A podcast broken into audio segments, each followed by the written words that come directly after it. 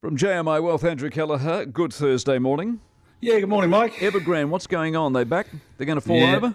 Uh, they're going to fall over, I think. Uh, look, we haven't talked about this for a while. I mean, it blew up as a big story. It was a major short-term concern, but, but it's receded off the front page, hasn't it, a little bit? But I think we did have the discussion um, that the issue hadn't gone away, and inevitably in this situation, we will edge closer to a day of reckoning. And there were lots of reports circulating yesterday, and a lot of developments this week suggesting that matters may be maybe coming to a head. So we had the classic multiple sources that were being reported in various global news uh, vendors uh, yesterday confirming or reporting that Evergrande had missed a payment deadline. And the, the, what differentiates this, Mike, is it's not just a, a scheduled payment which sometimes have a grace period built into the documentation, but this was an actual payment deadline.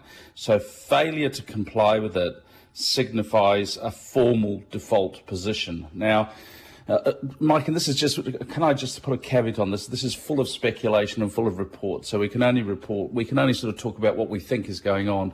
So unless they can negotiate a deal with all bondholders, that formal default position is where we they would appear to be. Now, as a bit of background here, Chinese authorities have actually loosened monetary policy this week over there. So that steps sort of taken to ensure that there's plenty of liquidity in the system. Now, it all appears to relate to a subsidiary called Scenery Journey Limited, which had payments of bonds due this week. And this contagion effect appears to have drawn in another company called Kaisa Group Holdings. We've talked about them before. Creditors appear to have not received payment on a $400 million bond that was due to mature on Tuesday. Uh, S&P Global Ratings, they said on Tuesday that an Evergrande default seems inevitable. There's another interesting development as well, Mike. It, it suggests that, that while the Chinese government won't bail out Evergrande, they will be participants in managing what I refer to as the sort of deconstruction of the Evergrande uh, balance sheet. Because over the course of this week, a new risk management committee has been established by Evergrande, and which will, in their words, play an important role in mitigating and eliminating the future risks of the group. And very notably, state representatives No kidding. for, form the majority of the committee, which is signalling that state involvement, you know, will be very will be very much a part of this managed process. So I suppose we end up with a scenario, Mike, or we could see a scenario that will see Evergrande fade from public view. Other entities take over the existing developments, and shareholders get pretty much wiped out. But so much speculation around this. Shareholders get pretty much. Never mind. Oh, well. Bring, now bring it back home. Scales, there. They're good news from them.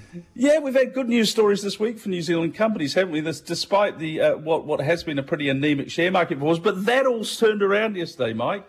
Big up day for the New Zealand market, up 258 points, 2.05 percent, and with the exception, I think, of the 5th of January, I think that's the best day of the year. The best day of the year. Anyway, another little share price jump yesterday. Scales. Now, Scales is listed on NZX, provides supply chain services in the primary sector for importers, the uh, fast-moving consumer goods sector. Apple's big part of the business, as is cold storage, uh, nationwide cold storage facilities. They gave a trading update yesterday, positive one.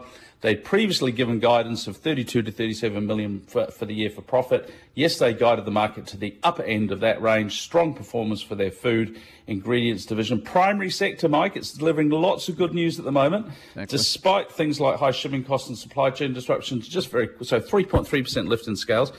Just quickly, Fletcher Building yesterday up over 4%.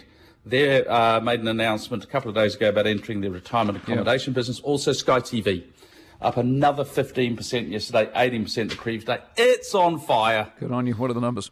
Uh, the Dow Jones, 35,628 at the moment. It's down 91 points, about a quarter of a percent. Uh, S&P 500, 4685, down 2. The Nasdaq, as we look at it, 15,728, up 41, a quarter of percent there. Overnight, the FTSE 100 down 1, 7338. The Nikkei up 405, 1.4%. 28860. Shanghai Composite 3637 up 42. So Evergrande not denting the Chinese share market at the moment. ASX 200 7405 up 92, one and a quarter percent. And as I said, the NZX 50 just on fire, up 258 points. 12,868 was the close. Kiwi dollar stronger overnight, 0.6807 against the US, 0.9494 Aussie, 0.6007 euro. 1.5142 pounds, 77.47 yen.